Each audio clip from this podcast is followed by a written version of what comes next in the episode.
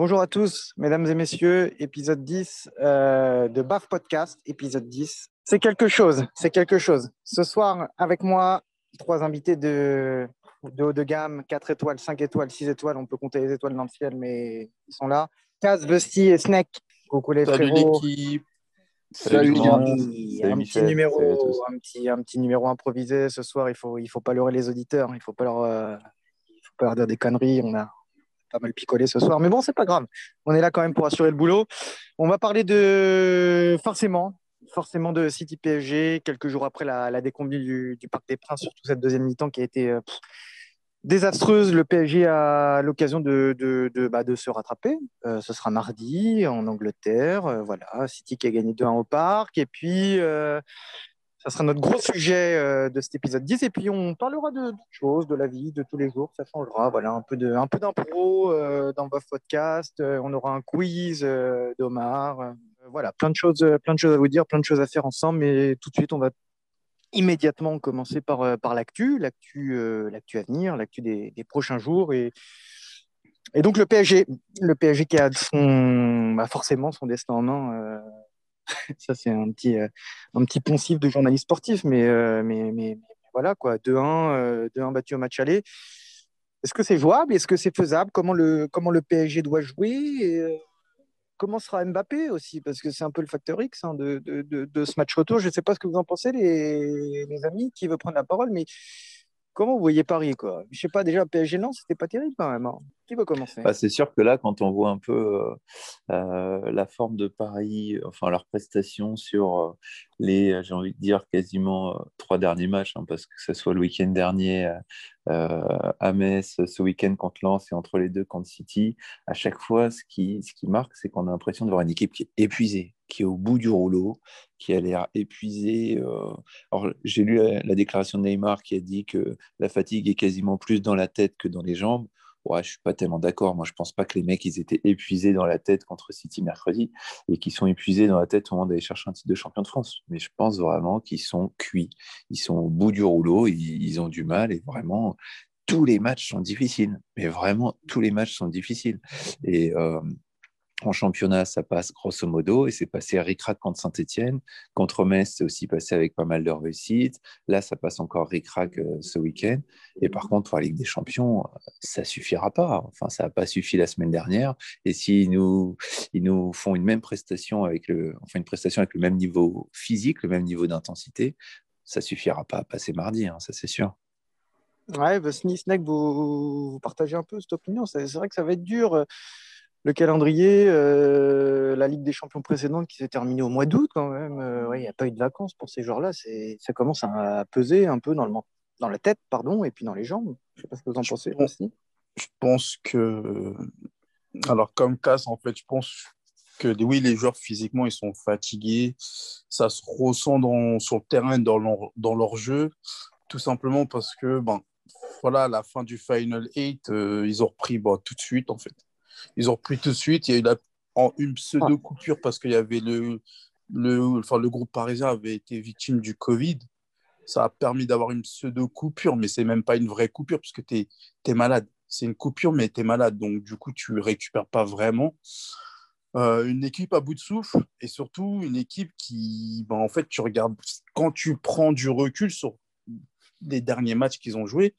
Comme disait Lucas, c'est ric-rac en fait. C'est ric-rac. À chaque fois, ça tient de l'inexplicable, justement. Que ce soit contre le Bayern, aller-retour, que ce soit Metz, que ce soit Saint-Étienne, que ce soit Lens ce week-end. Bref, c'est compliqué. C'est très compliqué.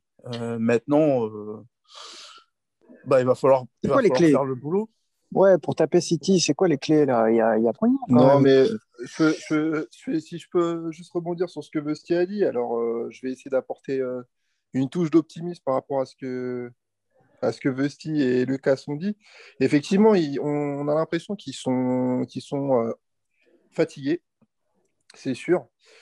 Mais tu disais, Busty, contre le Bayern, c'était ric-rac pour la qualif, mais au final, on a quand même vu un match dans la physionomie où Paris avait montré ce qu'il avait montré de meilleur depuis pas mal de temps déjà.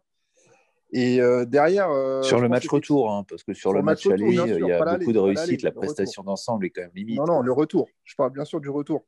Non, voilà, c'est juste pour remettre ça aussi au clair. Et puis là, faut aussi se dire un truc, c'est que sur le match aller contre City, alors certes, il y a un coup de mou physique, mais il ne faut pas oublier une chose, pour moi, c'est que la phase de possession, enfin la première mi-temps qu'on fait contre City, effectivement, où Paris a l'air est dominant sur le plan physique, etc., il y a des phases où ça joue à 10. Et en fait, derrière, moi, je trouve que sur la deuxième mi-temps, tu sens que ça, c'est là où ça pêche, parce que quand tu dois jouer tes phases de possession, ta relance, et que systématiquement, tu ne peux pas relancer à gauche parce que tu as un joueur qui est friable techniquement, bah, ça t'enlève des solutions. Et en fait, à force de ne pas pouvoir relancer, de ne pas récupérer le deuxième ballon, bah, City, ils sont passés devant sur le plan physique. Et je pense que si on rétablit ça, si Paris rétablit ça sur le match retour, je pense qu'ils ont quand même plus de choses, plus de sérénité. Mais David, tout est lié. Il y a une faillite physique. Je veux dire, pour sortir les balles, il faut du mouvement, il faut de la disponibilité. Pour gagner deuxième ballon, il faut de la vivacité, il faut être devant dans les duels. Et si t'es pas bien physiquement, tu peux pas le faire. Donc, de toute façon, tout est lié. Je veux dire, dès que City a mis un peu de pressing, il n'y a plus aucun joueur qui arrive à se démarquer, à se mettre dans l'intervalle, après, à se retourner, à éliminer son adversaire. Neymar essaye de venir aider l'équipe en allant chercher les ballons très, très bas. Mais lui-même, il est complètement cramé. Il n'y arrive pas. Il perd un nombre incroyable de ballons en deuxième mi-temps. C'est catastrophique. Même Mbappé, sur ce match-là, je ne sais pas s'il était blessé ou pas, mais il n'a aucune jambe. Lucas. Après, les gars. Lucas, excuse-moi, je voulais juste répondre à Lucas pour Neymar. Neymar, tu penses qu'il a des raisons d'être fatigué sur le plan physique ? Aucune. Parce qu'en fait, il a joué 10 matchs. Moi, je veux bien. Il fait des soirées. Moi, je pense qu'il manque de rythme. Il fait des soirées, il va en boîte et tout. Mais il n'y a plus de soirées. Je pense plus que Neymar, il manque de rythme. Et ça, c'est vrai. Il a l'air emprunté depuis 3-4 matchs. Mais pourquoi il ne serait pas au point mercredi Vous regardez, excusez-moi, priorité au direct, vous regardez Monaco-Lyon ou pas là ? 2-2. C'est n'importe quoi. 3-2. But refusé à Ryan Cherki. Ah non, but ou pas ? Je ne sais pas, c'est ça les amis. On ne sait pas. But accepté à Ryan Cherki. Il y a but. Il y a 3-2. Il y a but. Bon, en tout cas, comment jouer Vesti, tu vas nous dire peut-être. Comment jouer le milieu de terrain milieu de terrain, il n'y aura pas Gueye, c'est sûr. Est-ce qu'on fait redescendre Verratti d'accord ? Déjà, tu ne vas pas Gueye. Offensif en prêt. Comment vous voyez les choses ? Déjà, sans Gueye, on ne va pas Gueye, je pense. Non, si on fait redescendre Verratti et qu'on met Icardi en pointe, vous voyez, il y a des solutions quand même. Ne dites pas qu'on n'est pas, pas les Créta et Lusitanos, les frérots. En fait, tout dépend de ce que tu veux. Tout dépend de ce que tu veux faire mardi. Si tu veux avoir le ballon, il faut que tu aies Verratti dans ton 11. Tu es obligé de l'avoir. Verratti aux côtés de Paredes et Neymar. Il va falloir commencer à arrêter avec Verratti, franchement. Là, à force de vouloir absolument le mettre dans l'équipe, là, il l'a fait jouer milieu gauche, Pochettino, c'était ridicule, je veux dire. Je comprends pas. Il a sorti Draxler de l'équipe, ça a très bien marché aller-retour contre Bayern. Ça a même marché par séquence contre le Barça quand il était rentré. Là, il veut absolument mettre Verratti dans l'équipe. Le problème, c'est que Verratti n'a pas le coffre pour jouer dans les deux récupérateurs au milieu, à côté de Paredes ou à côté de Gueye. Donc, du coup, il est obligé de tout chambouler pour essayer de lui trouver une place. Il n'ose pas le mettre en 10 parce que ça obligerait à décaler Neymar à gauche, alors que Neymar, en ce moment, il n'a pas le coffre, de toute façon, pour défendre à gauche. Et puis, depuis qu'il est revenu, il joue au numéro 10. Et donc, il invente un poste à Verratti, milieu gauche. Il n'a jamais joué là. Il n'est pas du tout à l'aise dans ce poste-là. On a complètement déséquilibré l'équipe pour le faire jouer. Et à chaque fois, c'est de déception en déception d'un grand match. Donc, je pense qu'il faut arrêter d'essayer absolument de trouver une place à Verratti dans l'équipe. S'il n'est pas bon, il va sur le banc, il rentre une demi-heure. Le mec qui m'a quitté, arrêtez. En fait, après, le problème, c'est que dans les 2-6, après, tu veux mettre qui ? Tu veux Danilo, ce serait le seul à la limite, parce que Herrera, Herrera, il est Herrera, il a de la mobilité. Je trouve qu'il est pas tellement emballé par ce joueur, mais depuis un mois, et notamment depuis qu'il est rentré contre le Bayern, là, quand Marquinhos se pète et qu'il doit rentrer un peu en catastrophe, écoute, moi je trouve qu'à chaque fois qu'il rentre, il fait des bonnes choses. Et ouais, il défend à Vincent, il presse. Bon, avec le ballon, c'est pas toujours génial. Quoique, il a fait des bonnes choses ces derniers temps. Je trouve qu'il est dans une bonne phase. Donc, pourquoi pas après, Herrera, Paredes. Hein. Rentrer et être titulaire, c'est pas la même chose. C'est pas pareil. C'est pas... Mais, oui, mais pourquoi est-ce que Herrera fait pas une heure et Verratti une demi-heure ? Pourquoi est-ce qu'ils font pas une mi-temps chacun ? Moi, je veux bien. Mais essayez de construire l'équipe. Essayer de construire l'équipe autour de Verratti, à chaque fois on est en train de se dire où est-ce qu'on va mettre Verratti, c'est fatigant parce que le mec n'est pas fiable. Naturellement, Verratti va reprendre son poste. Alors, je veux bien que Verratti il ait des problèmes en étant l'un des deux pistons, mais on a quand même joué avec lui je ne sais combien de matchs. Il y a des matchs où c'est passé. Je pense que avec le curseur. Dans du 4-4-2, avoir... pas souvent, Dave. On a rarement joué. Pas souvent, mais le truc, c'est que. Verratti, je crois qu'on l'a jamais fait. Si on part du principe que les attaquants ne vont pas défendre, de toute façon, on va perdre le match. Moi, je pars du principe que les attaquants vont défendre. Si les attaquants défendent et que l'équipe est cohérente, Verratti peut jouer dans ce piston. Moi, c'est ce que je pense. Et il peut jouer après 30 minutes. Et après la vraie question, c'est où est-ce qu'on met Mbappé ? Est-ce qu'on remet Mbappé ? Voilà, c'est ça. Vu comment il a été muselé par les deux. Sur un côté, est-ce que Mbappé va jouer ? Est-ce que Mbappé va jouer ? Mbappé ne s'est pas entraîné. Mais il faut écouter Didier Deschamps. Didier Deschamps a mis Mbappé sur un côté pendant tout le mondial que la France a remporté. Il faut persévérer et le mettre sur un côté, que ce soit à droite ou à gauche. Moi, je préfère à droite, mais il y en a qui disent à gauche. Mbappé, il faut le mettre sur un côté. Il faut jouer sur sa vitesse et les ailiers dans le football moderne et même dans le football d'avant. C'est de la vitesse. Par contre, devant, il faut un point d'ancrage. Il faut mettre Icardi. En tout cas, c'est ce que je pense. Peut-être même Moise Kean, même si on l'a vu plus dans un rôle d'ailier, effectivement, sur les derniers matchs. Mais Mbappé, pour moi, doit jouer sur un côté. Je ne sais pas ce que vous en pensez. Tu mets Mbappé à gauche, Di Maria à droite et tu mets Neymar derrière Icardi. Tu mets tous les joueurs offensifs que tu as sur le banc et tu as un but, voire deux buts à rattraper. Tu mets Icardi d'emblée. Ouais, après, je suis pas loin de penser ça. Ouais. Moi, j'aurais été assez d'accord pour mettre Icardi. Sa prestation, malheureusement, samedi m'a quand même pas vachement convaincu, mais je suis quand même assez convaincu que le seul qui, si jamais il y a une balle qui traîne, il va la mettre. Quoi. Mais oui, mais la présence, c'est on dit de l'or, c'est un petit point de Zaghi. Bah, celle par exemple où Mbappé centre et bon Verratti jette devant le but, bon il fait ce qu'il peut, le pauvre Marco là, il jette devant le but. Si Icardi est sur le terrain, celle-là elle passe jamais dans les 10 mètres sans que quelqu'un la pousse dans le but. C'est jamais. Après, ce qui est bien pour Paris dans ce match-là, c'est t'as rien à perdre. Ouais. Comme t'as rien à perdre parce que de toute manière tu vas débuter le match, t'es éliminé. Donc comme t'as rien à perdre, autant tenter des choses. Ta chance, crânement ta chance, tu tentes quelque chose, tu tentes quelque chose qui reste quand même cohérent, mais tu tentes un truc. Par exemple, oui, Mbappé sur le côté, c'est tellement naturel, avec un Icardi en point de fixation devant, tu laisses un Neymar un peu libre dans l'axe, et tu trouves vraiment tes deux pistons, ceux qui vont vraiment tenir la baraque, ben ouais, ça peut faire la maille. En plus, Di Maria, je ne sais pas si vous souvenez, on taillait Di Maria il y a encore quelques mois. Et... Pour le coup, Di Maria, il n'est pas fatigué. Hein. Non, c'est comme Neymar. Alors, je ne sais pas ce qui se passe avec Di Maria ces derniers temps, mais il retrouve un certain niveau qui est très intéressant. Tu vas avoir besoin de lui maintenant. Il a été exceptionnel. Là, les derniers matchs de Ligue des Champions, il a été exceptionnel. De toute façon, c'est simple. Di Maria, il a compris Pocket. Il le fait jouer entre 0 et 30 minutes le samedi et le mercredi l'autre. Non, mais c'est ça, il joue plus. Il joue plus en semaine. Victoire de Lyon à Monaco, les amis.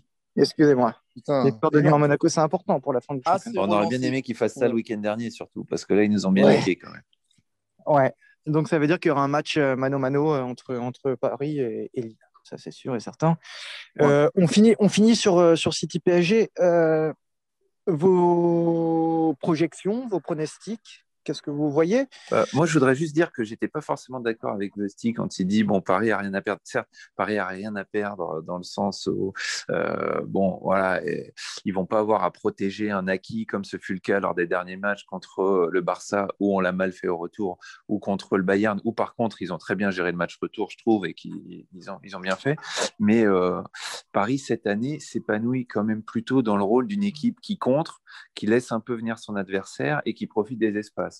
Je veux dire, si City se met en tête de ne pas laisser d'espace et de ne pas prendre trop de risques, on va quand même avoir beaucoup de mal à les bouger et à aller marquer un but à cette défense qui est quand même très solide.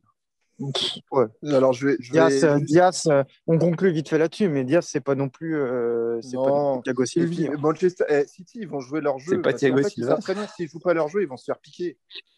Guardiola, il s'est chat échaudé, crâne au froid. Guardiola, deux fois, il a changé son jeu. Par deux fois, c'était l'humiliation l'année dernière contre Lyon. Guardiola, on a fait une spéciale sur lui. Non mais Dave, on a parlé de Roulard. Il n'a pas joué défensif.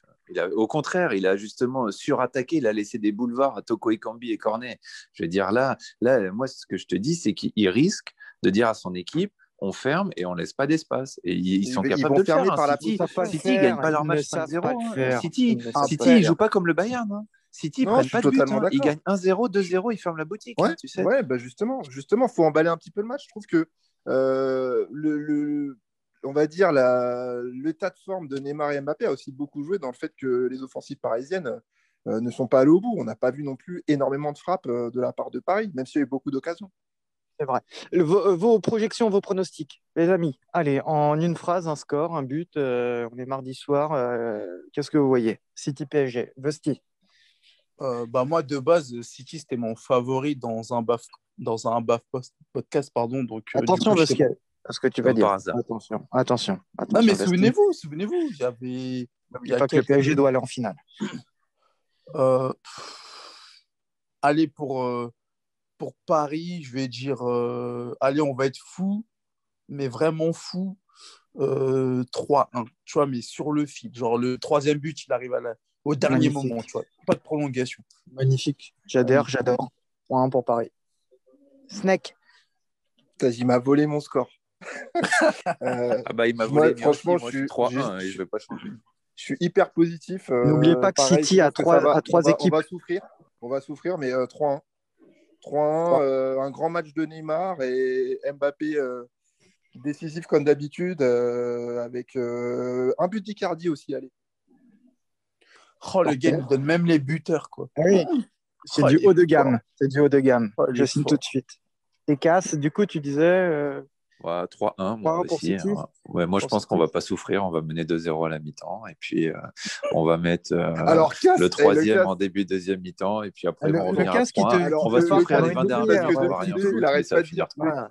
Attends, Lucas, ton argumentation, là, t'arrêtes pas de dire que Paris est à la rue et tout, mais on va gagner 3-1, tranquille. J'adore. Non, mais d'un côté, il y a la raison et de l'autre côté, il y a la passion, tu vois. Donc, à toi de deviner laquelle a parlé. Je peux comprendre. Les gars, on parle vite fait du... Je sais pas, ou alors on passe au quiz. Cass, peut-être que tu avais une petite annonce vis-à-vis du tournoi d'Ostende. Tournoi d'Ostende, écoutez, nos amis de Sporting. L'inscription a été validée par la FIFA, donc ça y est, la liste a été envoyée, liste de 18 participants validée par la FIFA, parce qu'en fait, ça vient juste d'être validé parce que la question se posait si certains des joueurs allaient participer à la Super League, et finalement, vu que le projet a été mis en stand-by, tout le monde va pouvoir participer au tournoi d'Ostende, donc c'était bien parce qu'il y avait notamment le petit Sylvain Y qui était dans un projet avec le Bern Munich sur la Super League, bon finalement il est resté donc tout est bien qui finit bien. On aura un effectif de 16 joueurs et 2 membres de staff, voilà, donc l'inscription est validée et les mesures sanitaires qui les bruits qui nous viennent de Belgique au sujet des mesures sanitaires sont plutôt positifs, à savoir qu'il devrait y avoir les terrasses ouvertes d'ici fin juin et des possibilités d'organiser des événements en extérieur accueillant plus de 200 personnes. Donc, Belgique, ils ont déjà fait un événement ce week-end, je crois. Et après, ça s'est fini avec la police qui a mis des canots sur tout le monde. Donc, ça devrait aller. Bah ouais, mais nos amis badges, ils sont comme ça. En tout cas, 16 matchs pour jouer 12 matchs en 2 jours. L'effectif est un peu restreint, mais en tout cas, c'est comme ça. C'est le choix du coach, c'est le choix de la Fédé.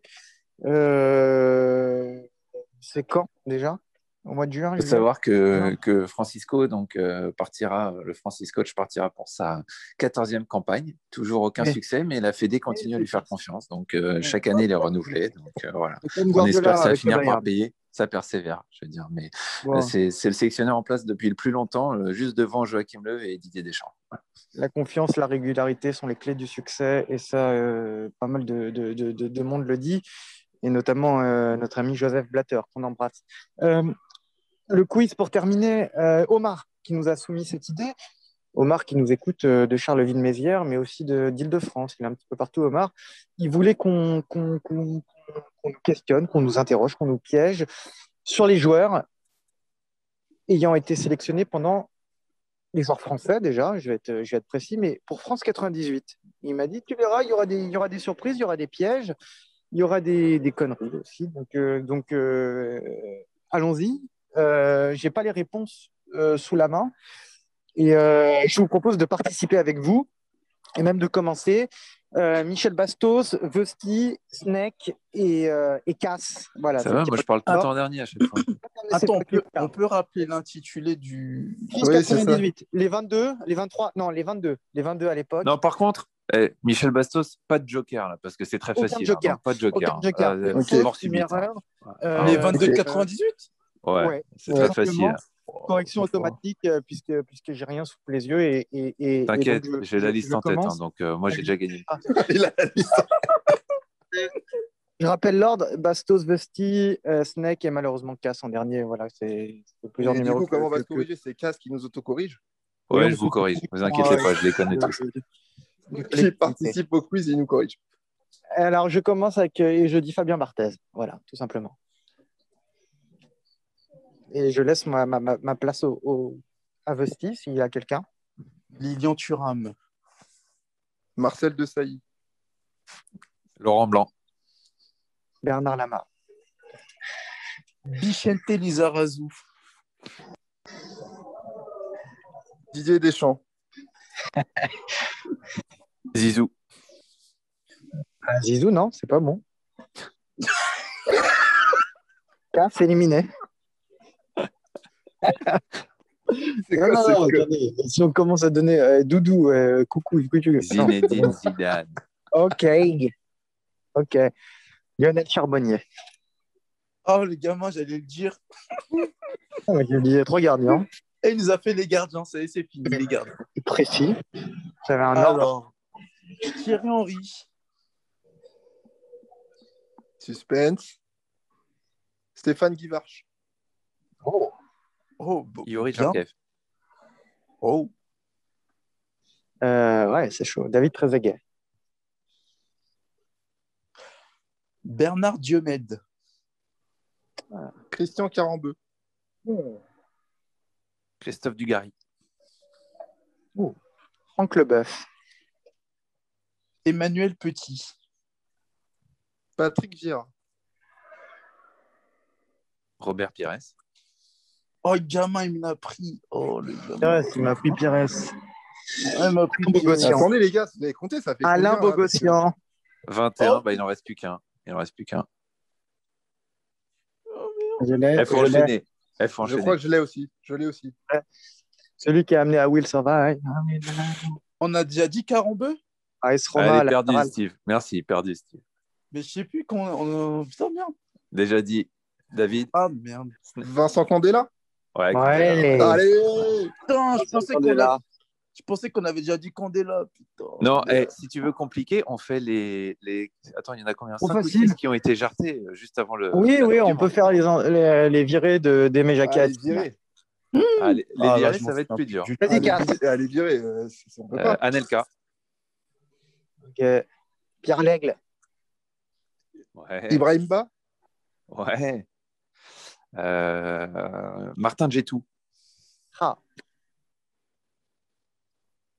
il piège Bastos là. Sabri Lamouchi. Bien. Fort. Il en reste un. Wow, attends. Non, je vais pas l'avoir. Letizy. Lionel Letizy. Ah putain de merde. Voilà. Bon, allez, Bastos, mec. Pour ta première participation, je partage la victoire avec toi. Non, mais quoi, victoire de Bastos? Victoire de Bastos à la main. C'est bien. Le mec, il connaissait le quiz, il l'a révisé, il parle en premier. Moi, grande classe, qui parle en dernier, qui finit le truc, j'ai dit on partage la victoire. Et lui, il dit non, victoire de Bastos. On va remercier Omar pour cette idée et inédite et insolite. Vraiment, ça n'avait jamais été fait. C'est vrai que c'était super dur. Il m'a demandé de le faire par mail, je vous l'enverrai. C'est cool. C'est cool qu'il y ait des auditeurs qui s'investissent et tout. Il n'y en a pas beaucoup. C'est la première émission, au moins on passe par des spécialistes. C'est ça. Bon. Bah, je vous embrasse en tout cas. Et puis allez Paris, voilà, on croise les doigts. Allez, bis à tous. Ouais, allez Paris. Merde pour le PSG. Tous, allez Paris. Ciao allez, tout le monde. J'espère qu'on va aller en finale pour la deuxième fois. J'espère. Mais attendez, mais vous, franchement, vous pensez que Kylian va jouer? Il s'est pas entraîné aujourd'hui. Kylian, il va jouer, mais je veux dire, même s'il doit se faire infiltrer du placenta de cheval dans la cuisse, il va jouer. Attends, je veux dire, un bon trotteur du prix d'Amérique et ça ira. Exactement. Allez, bis les gars, on débriefe. Gros bisous à tous. Ciao les gars. Ciao tout le monde. Ciao. Ciao les gars. Ciao.